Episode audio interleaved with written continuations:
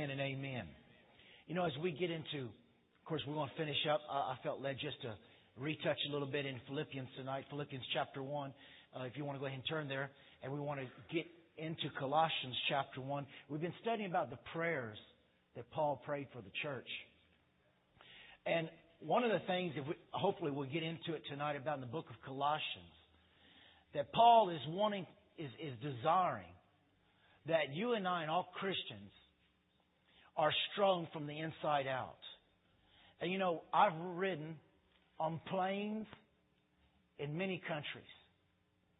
And there are especially a number of planes that I've rode in Central America in the jungles, these little four seaters, and then the uh, planes I rode in Bolivia into the Andes Mountains and everything. When you start getting into turbulence, it's amazing how much they can shake. And you just wonder if those things are just going to pop apart. Because it's not the outward structure that's holding it together, it's the inward structure that's holding it together. It's the same thing with a car. It's the same thing with our lives. And they say about the Titanic that when they studied it, that the rivets that they put on there, some of them was made out of good material, but of it, other of it was a material that was not as good material. And as long as the waters were not icy cold, the rivets and everything held the boat together. And they even think that it wasn't the iceberg that made the ship sink to the bottom. They believe that because of the poor quality of some of the material, that because of the icy waters, many of the rivets became brittle. And when it hit the iceberg, then it busted apart, and because of the brittleness of it, it sank.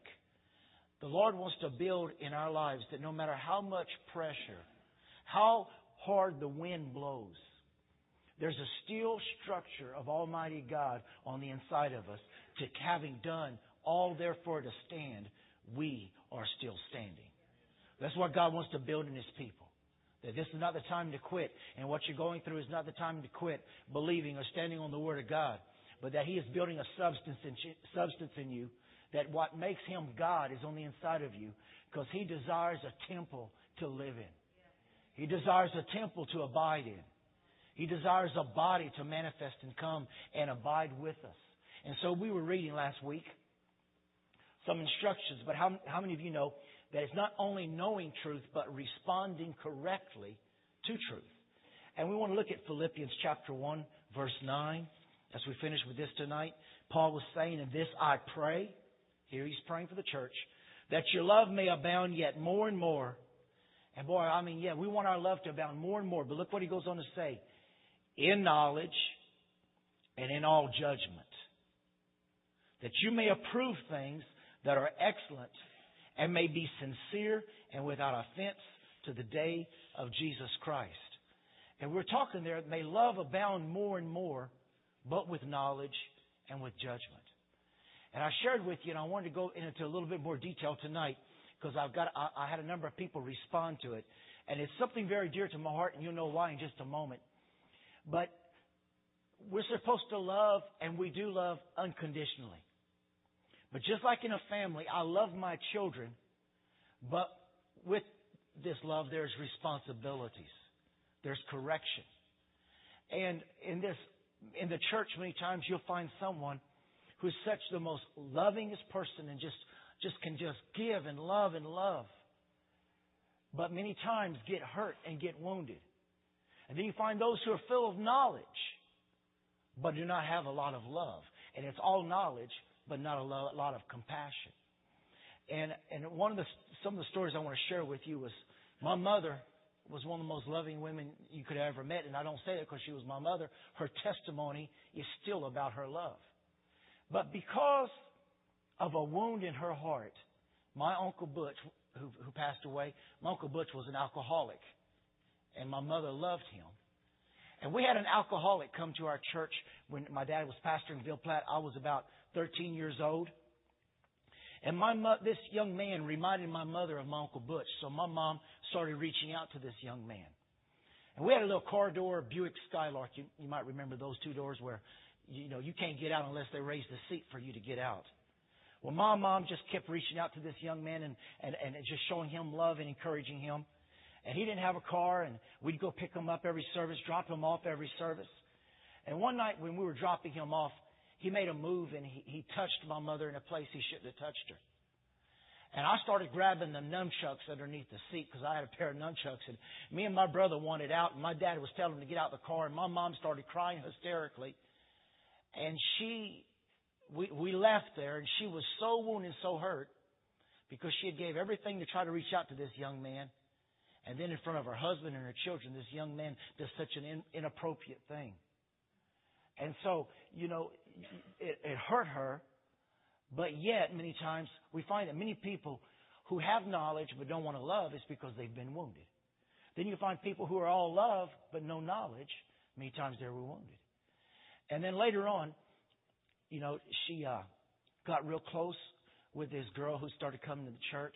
Her name was Sherry, and uh, she this this girl was African American, and my wife, my mother just started really reaching out to her, and then after a few months, my, my mother started taking our pictures off the wall and started putting her pictures up. And then this young girl started calling herself Sherry Cobb. And uh, she would get in the car and, and say provocative things to my brother and I. And then I would say, Dad, you're not going to tell her to shut up before I break her teeth or something like You know, kids talk. Uh, I wasn't in love uh, exactly that moment. And uh, and and and you know my mom you know you just got to love no matter what. You got to love. And then there was some things that started happening to where our pastors were coming to see my mother and telling my mother you've got to release this girl. She was calling at three o'clock in the morning saying she was getting ready to commit suicide. She was doing all kind of horrible things uh she was living in all kind of different type of gross sin and the pastors were saying you've got to release her you can love her but you've got to release her and then uh pastors and apostles and prophets were coming through, giving my mom words.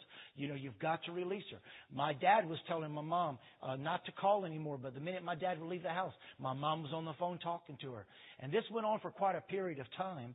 And then one night when my dad was gone, I was in Honduras. I was 17 about then. Um, that this girl was sleeping over at the house, and this girl made a, a, a lesbian move on my mother. And then my mother just broke down crying and she, she said, I just want to die. And two years later, she was dead. A lot of people say, you know, well, what does that have to do with it? Paul says, love more and more, but in wisdom and in discernment. Because I can love someone and I will continue loving them. But I've got to have the discernment and wisdom to know when they are just using that love to abuse or get their way, or when they really want to change and they want to grow up and do the love walk. Now, if you read in 1 Corinthians chapter 10, verse 15 and on, especially in the Living Bible, you, we're supposed to always love people and care for them. But even the Apostle Paul said that if you mark those who cause division and strife among you, and he goes on to say that if they're causing trouble and they're not walking according to where they're supposed to be walking in the Lord and, and with the organization, what makes the church up, Paul says you treat them as though they are a pagan and you treat them as if they are a tax collector. Now, people would say, well, that doesn't sound like love. That sounds like wisdom. Because you see, we had a situation last year where this this couple started calling people and trying to raise up problems. And even here lately, sent an email to a friend of mine who was a friend of mine for many, many years and, and was saying some lies. And I called my pastor about it. He told me not to worry about it, not to even respond to that email. But the thing about it is, is they were talking, and I said, well, listen, I tell you what. They, they, they, they said I was guilty of pride and a number of other things. I said, well, listen, if I'm guilty of these things, will you meet with me and the elders and will you meet with my pastors to bring this to my attention? Because I am willing to hear what you are having to say, but I do not want you talking to the members of this church.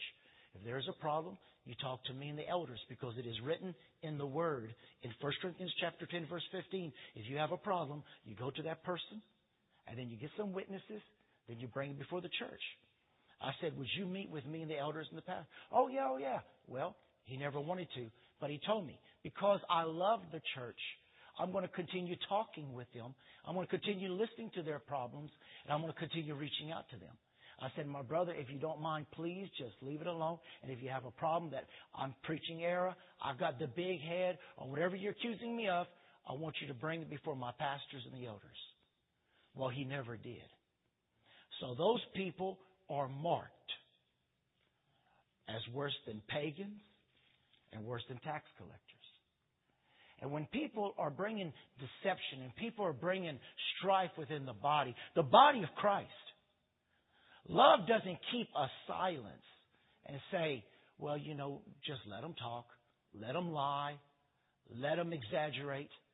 The love of God says, I love you and I want to fix this. But in this body, you're going to respect the authority that God put in here. Because even David, when he had an opportunity to kill Saul, it says he had an opportunity to smite Saul, but instead of smiting Saul by cutting the end of his garment, it said that his heart was smote. Why? He had the heart of God. He had the tenderness of God. And he says, Woe is me if I touch the anointed of God. And so you see a lot of people say, well, you know, you, you know, you got to walk in love. You're not supposed to correct. Paul spoke much about correcting the division that's done in the body. Why? Because God is a jealous God. He is jealous over His church. He wants to see His church thrive. He wants to see His church grow. And so when you're walking in this type of love, when you walk in the love of God, we've got to pray that the Lord gives us discernment because some people will just give you the, the, the shirt on their back and just help you in every way. But they'll continue trying to take from you where it may come a point where say, look, I've helped you up to now. Now you've got to help yourself. For example, you give somebody a car and they ruin it. You give, some, you give them another car and they ruin it. And you ask them, have you been checking the oil? No. Have you been changing the oil? No. Well, I told you with the first car, you needed to check the oil, you needed to check the water, you needed to check the transmission fluid. Now, how many of you know that what you've got to walk according to knowledge? Now, I love you and will help you, but you done ruined two cars. You done ruined three cars. You done ruined what we gave you. You're gonna have to learn to walk in wisdom. Now, you know, people may be saying, Pastor, you're being rough and you're being hard. No, I believe I'm talking wisdom. Because I've, I've been in this since 1969. And my dad was a pastor. My great grandfather was a pastor. And when you look in minute, I believe in unconditional love, and I believe even though they've hurt you, you forgive and you want to reconcile and you want to fix it. But there comes a point where, listen, you're not going to talk to that person or about that person that way. You're not going to treat the person of this church that way. You're not going to take advantage of these people and and you're not going and even at times when I've seen people being taken advantage of, there's been times I've gotten involved and I said, listen, I said, you know that person is a dear person of love and would give you the very shirt off of their back. But it's time for you to stop asking them for things. Go get a job. There's nothing wrong with you. You go get a job, and, and I don't care if it is minimum wage. You've got to start somewhere. But you stop living and mooching off of people. Because they're working hard for what they're earning. And you know, we could just give and give and give. And we could be like the government where we want to give everybody a check. But is it really going to help them in the long run? And that's the point I want to make. With the love of God, more and more abounding, but yet with wisdom and knowledge that means I love you, so I want the best for you. And the, if the best means this time you're staying in jail and I'm not bailing you out, then I'm, I'm going to cry. I'm going to pray for you. I'm going to pray you get out of jail soon, but I'm not bailing you out this time because I feel what's best for you and what might save your life is to leave you in jail for a, a day or two or a week or a month. You hear? I love you with the love of the Lord, but what's the best for you? And we'll even see this in uh, in the book of Hebrews in a minute, but I wanted to write down if I abound more and more, and that word abound means to exceed a fixed measure in the love of God, I will be moved with compassion to love. And I will want to help that person, but with the right motivation. And once again, what is motivating me to love and to give even where I feel in my spirit the spirit is saying wait? Is it a wound of my past? Is it something that my parents didn't give me? Or is it because of past marriages or things I went through my children? Am I moving in love and compassion because of a wound or a hurt? Or am I moving in compassion with the love of God? Am I walking in wisdom? I'll love people who take advantage and I'll love them and continue loving them. But will wisdom one day tell me to speak up and say, hey, listen, I love you. I'm here for you. But you're not going to take advantage of my family anymore. You're not going to take advantage of the church's position anymore. So that's love with wisdom. Amen. Anytime we love without knowledge. Correction with love, rules with relationship. I shared that with you a while back. We must walk in love, but we must walk in knowledge and discernment if we're going to walk in excellence. I love with my heart. I have knowledge with my mind, but I discern with my spirit. And church, don't forget this. You are a three part person. You are a spirit, you have a soul, and you live in your body. And the, the spirit and the soul will balance out what you end up doing with your body. If I just move with my soulish area, I will move with my emotions. I will move with my baggage that I've carried from the past. If I move with just the soulish area, I may be hurting someone and I may be hurting myself. But if I walk with knowledge according to experience and discernment according to the Spirit, I'm not only saving myself a lot of heartache and trouble, I'm saving you a lot of heartache and trouble, and I'm helping you. Amen. Amen. Even with my children, with my brother, with, with different family members that I've had to deal with. I've had to pray, Holy Spirit now, my soul is pushing me one way, but I'm quenched in my spirit. So before I give an answer, I've got to pray I've got to get the mind of the Lord. Because if I respond and do something with my mind, I may be hurting them and hurting myself as well. But if I allow my spirit to guide and lead my mind and lead, and lead, and lead my soul, then I'll be in tune with the Holy Spirit and what I'll do will bear fruit. Amen? So I see here I've got to discern with my spirit. All of it's working together. And uh, I shared with you some other things last week. So I wrote this down. Lord, help me to do the right things on a regular basis. Lord, help me to be motivated by love, growing and motivated in love. Lord, help my conscience to be counseled and receive the wisdom of the Holy Spirit. And it says there in verse 10, listen to this, what it says. This I pray that you love me abound yet more and more in knowledge and in all judgment, that you may approve all things. Underline that and make a note of the word approve. Approve all things, and this is what the word means in Greek. The act of testing for the purpose of approving.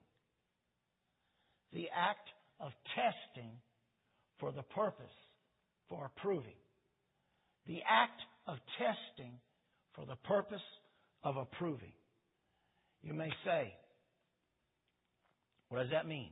For example, I have people come up to me, and I've always have, Pastor, I need some money, and I'm willing to clean the bathrooms, rake the yard, cut the grass, anything you need. I'm willing to do it. Uh, but can you help me out with some money? I said, okay, well, I'll give you a little bit of money now. And if you don't mind coming in Tuesday, we got some jobs. We could use your help. Tuesday comes, they never show up. Wednesday come, they never show up. Thursday and Friday come, they never show up.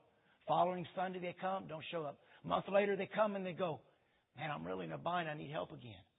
I said, well, the yard's still needing raking.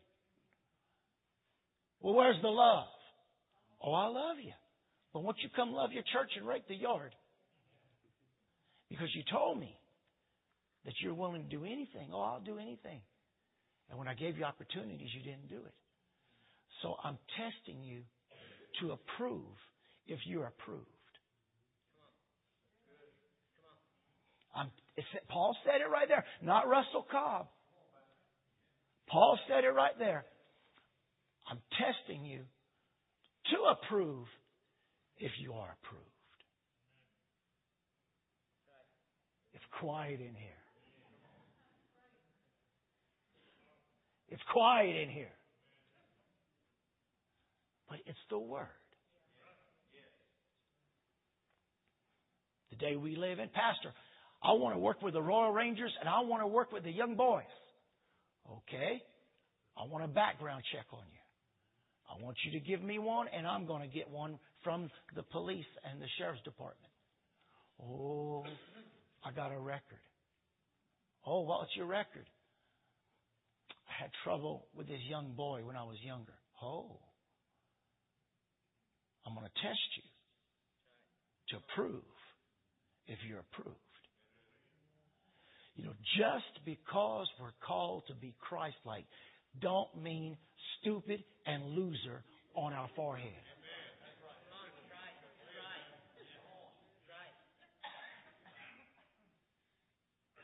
You hear me, church?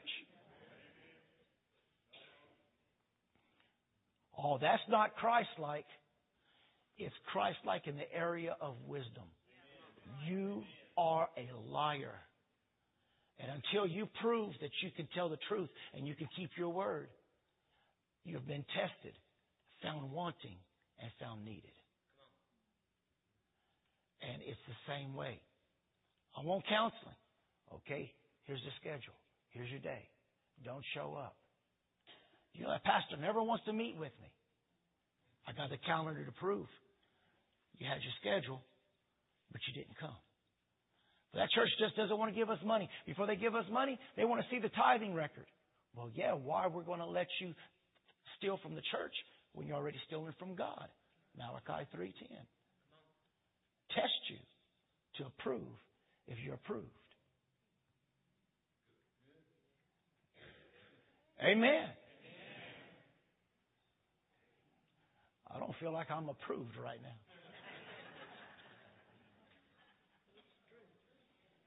But you see, it's time for the real body of Christ to stand up. It's time for mask to melt. And it's time that the inner structure that keeps you together is solid that when you get in turbulence and that plane falls 2,000 feet, 4,000 feet, and that plane is just falling and you're wondering when it's going to catch itself again. When it does hit that air pocket and it rises up again, you want to make sure that that structure is able to keep it afloat so that it won't fall and 131 passengers are dead. You got to put it through the test. You've got to approve through it. Okay? So, praying Philippians 1 9 through 11. Father, in the name of Jesus, I pray that your love was shed abroad in my heart by the Holy Spirit would abound and grow more and more to the strengthening of my knowledge of you and of the things you have called me to do, as well as discernment and spiritual insight of the Holy Spirit. Help me to know the right things to do and how to do them with excellence and to remain sincere, genuine, and real in all my encounters with others and free from blame, even in the appearance of evil, until the day of Jesus Christ's return. I pray that I will overflow in the fruits of your righteousness, which I, which I have because of Jesus Christ. Please cause all of this to make me a constant glory and praise to you under all circumstances and in all things. Amen. Now that's a prayer. Lord, help me. You know, Proverbs says, how faithful are the wounds of a friend? Not an enemy, but a friend. You know, sometimes the truth could hurt, but it's the truth that helps. You know what happens when we want to tell people what they want to hear? Suicide. Because instead of helping, they got hurt deeper.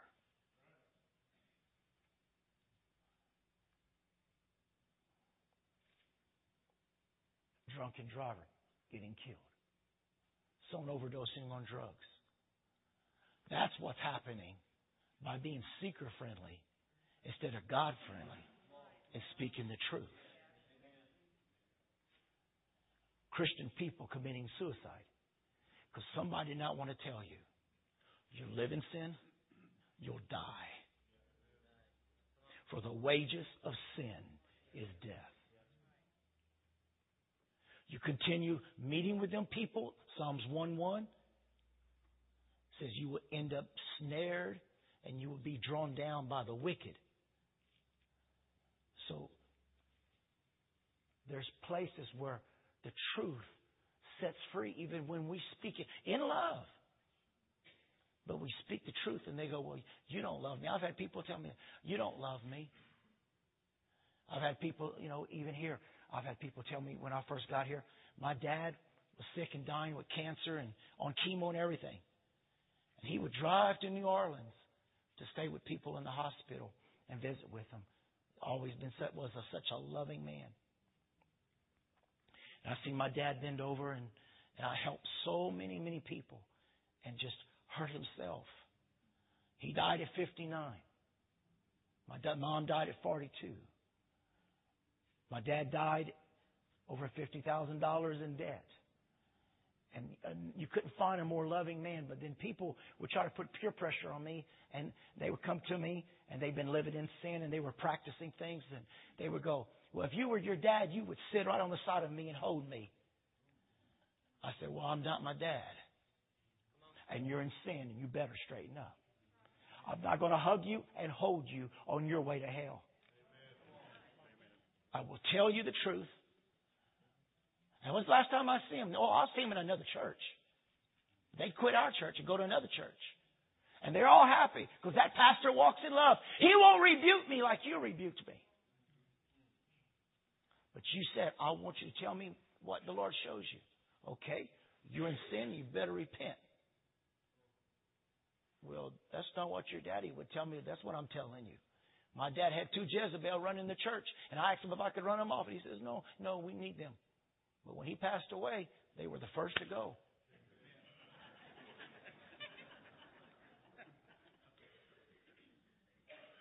Because this is under a new administration. And I want, I want the love of my mom and dad, but I want the wisdom of the Holy Spirit. Because I ain't dying at 42. I'm older than that now. But I ain't dying at 59 either. And this church isn't going to stay at 30, 40 people or 8 people either, and it hasn't. Why? Love and wisdom. Being a spirit church. Amen? Well, I think I've meddled enough. Colossians chapter 1. Colossians chapter 1, and let's let Paul meddle some more. Colossians chapter 1.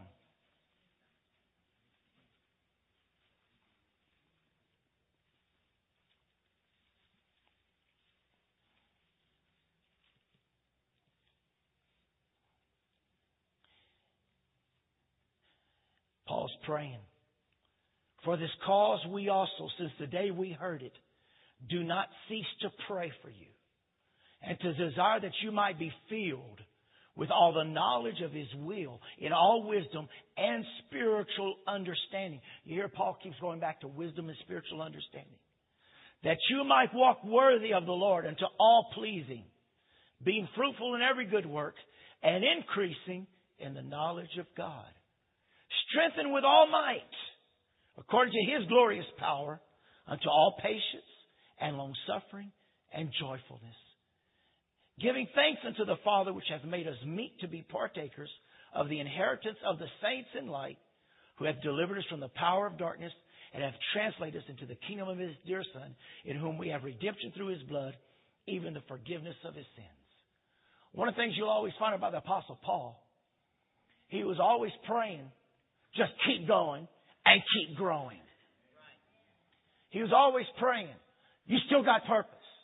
Don't you ever think just because you built a building, it's time to stop. It's just time to take it easy and say, look what we have acquired. No, it's not about just doing one thing. There's the other things behind it.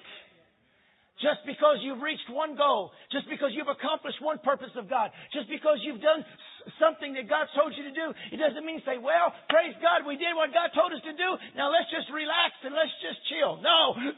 Find out what that other purpose is. Keep progressing. No time to retire. No time to say, well, I did what God told me to do. No, it's time to say, okay, God, we built the building. What's next? We did this. Now what's next? Keep growing and pre- keep progressing into new levels with God. How many know there's no, none I've arrived, but I keep growing and keep going on. Amen. And he talks about us being filled with the knowledge of His will, both in our calling and in every situation, with His wisdom and understanding. Hallelujah, that that's available for you and I to keep moving with God. He also said there that my walk in the Spirit would have the fullness of God's pleasure. It would have, it would have His pleasure. It would have His uh, approval. What's God's purpose? That we would be fruitful in every good deed and work. That we would continue to increase in the knowledge of God without ever, ever stopping. And to be strengthened with all might and conviction according to His glorious power and to bear up all things with patience and long suffering, so steadfast with joy that gives glory and thanksgiving to the Father. Amen. So thank God what He's saying. Don't you just sit in your accomplishments. Get ready for God to get ready to do more things. Let's do it. Let's take it. Let's, let's go for it. Amen. To push through. To w- walk out the fullness of His perfect will. That will there is the word for arrows. Where I'm aim, where I, He's aiming me, I'm going to arrive and I'm going to do what God has called me to do. That you might walk worthy of the Lord into all pleasing, being fruitful in every good work, increasing knowledge of God, strengthened with all might according to his glorious power unto all patience and long suffering and joyfulness. Now, when you study that, and I'm, I'm going through these fairly quickly, when you study that, you can write down Romans chapter 12, verse 1 and 2, where he says, Present your bodies a living sacrifice, holy and acceptable unto the Lord. Now, what Paul is praying here is this You want to live for Jesus? Then throw yourself on the altar and stop crawling off. But this is too hard. I, I'm not, I'm not, I, I don't know if I could continue doing this. All long suffering and patience to fulfill His complete purpose. Get on the altar and stay on the altar. But it's lonely here. Oh, because it's an altar of sacrifice. It's difficult to be here. Yeah, because the knife continues to be plunged over and over again. You say, I'm a sacrifice, then get on that altar and stay a sacrifice. But when, when am I going to, when's God going to be through with me? When am I going to be released to where I don't have to go through this pain and suffering anymore? When you're done. When you're done. Just stay there. Don't be frustrated and quit. Just stay there on the altar. You know when Jesus prayed, Thy will be done? You know what that prayer was? Not only a prayer of surrender, it was a prayer of consecration. In other words, Thy will be done means I'm going to go through whatever I have to go through for your will to be done in my life. I'm not going to run away from it. If I have to stay in accountability, if I have to go through rehab, whatever I have to do to get through with it, whatever I have to go through, whatever is needed for me to get victory in, in different areas, I am willing to give it all up and stay on the sacrifice until your purpose and your will is done in my life. Amen? It, Jesus knew what the will was to be, but he knew how hard it was going to be to go through with it. Look with me in Hebrews chapter 12. Hebrews chapter 12.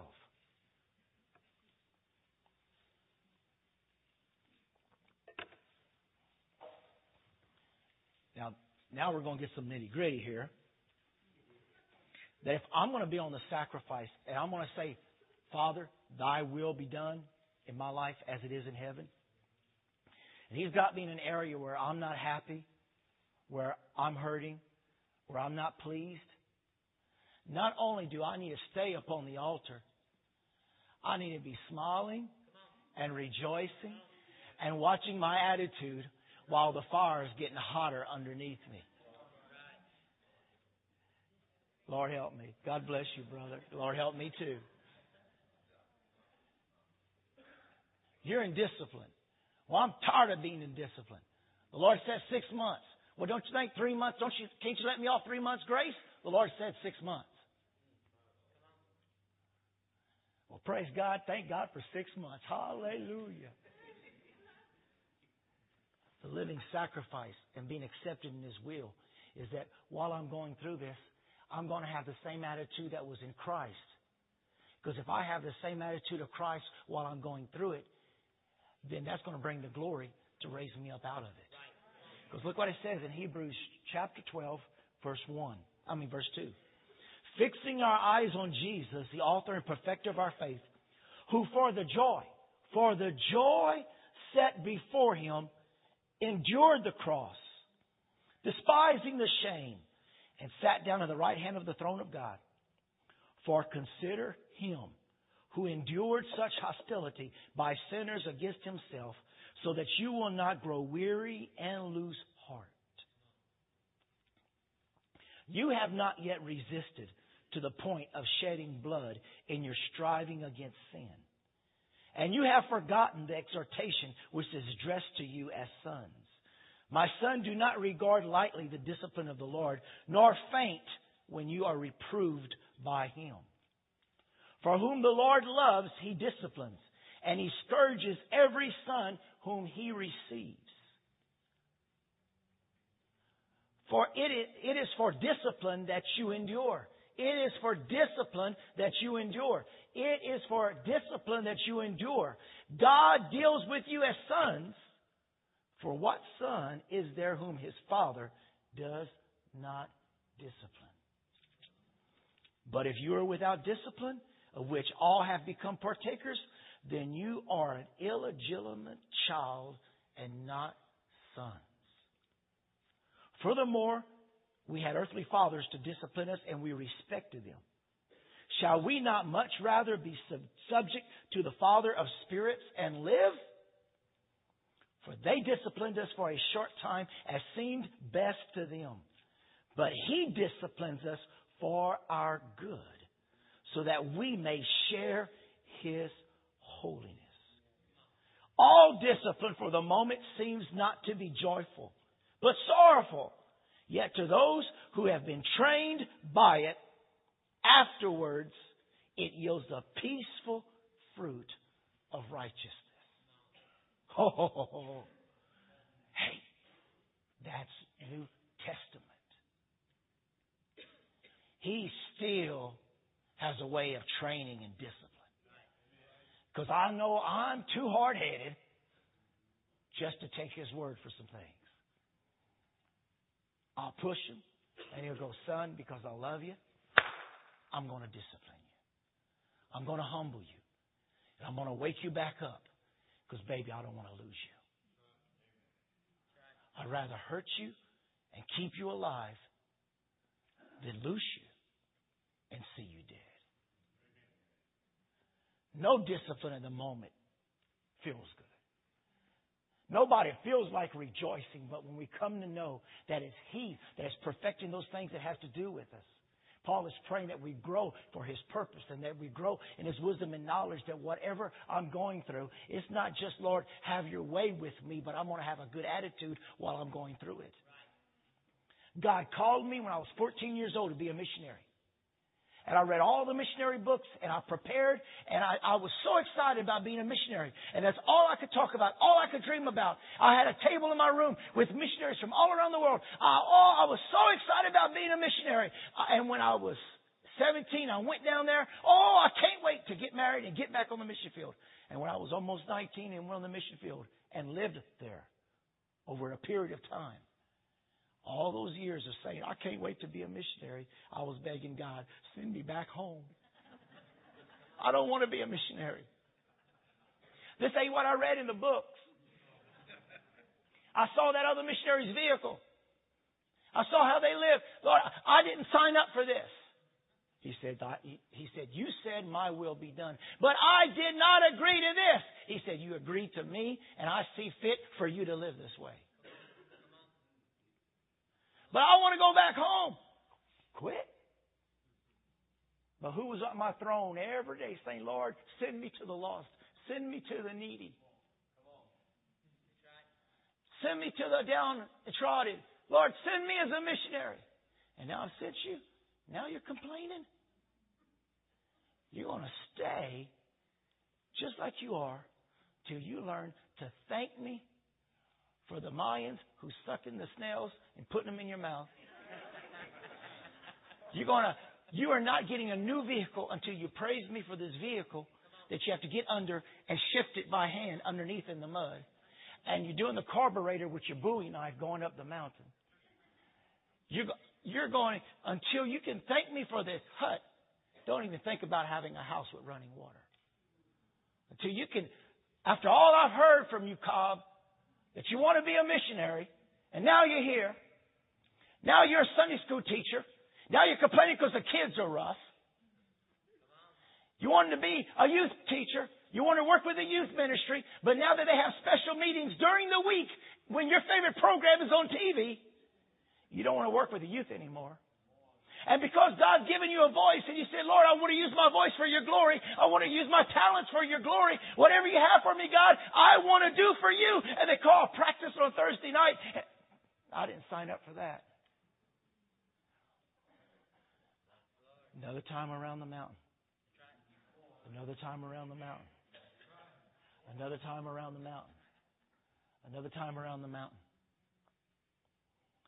Lord, I'm tired of not having any money. What do you have? Nothing. Do you have air? Yeah. Then praise me for the air. Do you have water? Yeah, but I'm drinking from the hose. Well, thank me for the hose. Praise me in the midst of it. And you'll fulfill Colossians for my purpose and for my glory. Amen. Consecration.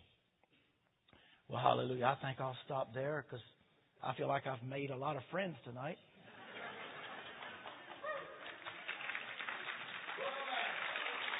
But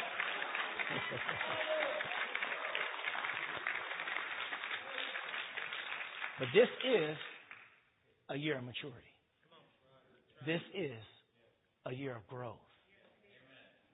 I want to grow. And I'm going to go through it. And I'm going to hurt. And I'm going to go through things that I maybe I haven't gone through yet. And I'm going to have all kind of different things. But you know what? I have learned over the years that whatever I go through, it's worth it all. Because if he would not have put me and my wife in that hut with those scorpions and the mosquito net and everything that we lived in, everything we had, we wouldn't have lasted 18 years on the mission field. He had to teach us with the small things to prepare us so that we could, he could trust us with the big things that were coming. When I lived in a hut with no running water and no bathroom, and the shower was four pieces of tin with rusted hose, with the neighbor lady standing watching us bathe through the hose of the tin. Standing on the end and go, boy, I wish I was young again. She told us that. And the outhouse would hose hose all over the place, and my wife would put stick pictures over the hose so nobody could see in our outhouse. And when you raised the little wooden t- lid on the little wooden toilet, the the bugs would just come out by the thousands and scorpions and snakes. If we wouldn't have praised them and decorated that outhouse, we would have never had the bathrooms like we did at, towards the end with onyx floors, Italian ceramic, and the top of the griferia, the uh, knobs, the faucets and stuff.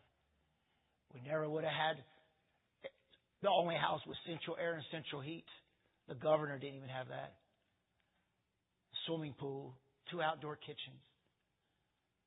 We started out in a hut with nothing and ended up with a mansion. And if that could happen in this natural world, I wonder what type of mansion is on the streets of glory. That when I look upon his face, the one who saved me by his grace, and he takes me by the hand and leads me through that promised land. What a day, glorious day that will be. What a day that will be when my Jesus I will see. Oh, come on. If he could do that just because we, we stopped complaining and started praising God, dancing with these five gallon buckets, and my wife cooking on, I mean, mopping, uh, uh, washing clothes on a washboard, then we could have the imported German washer and dryer that didn't only wash, but dried it afterwards too. And I'm not bragging, because only God could do something like that.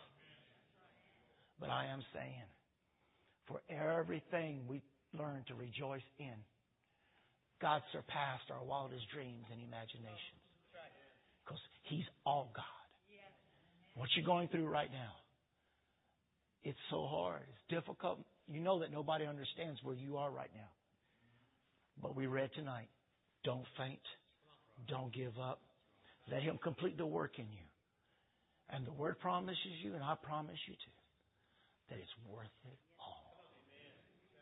He'll make it all up. That person who treats you so bad, he'll make it all up with people who treat you so good. Amen. Let's stand. Hallelujah.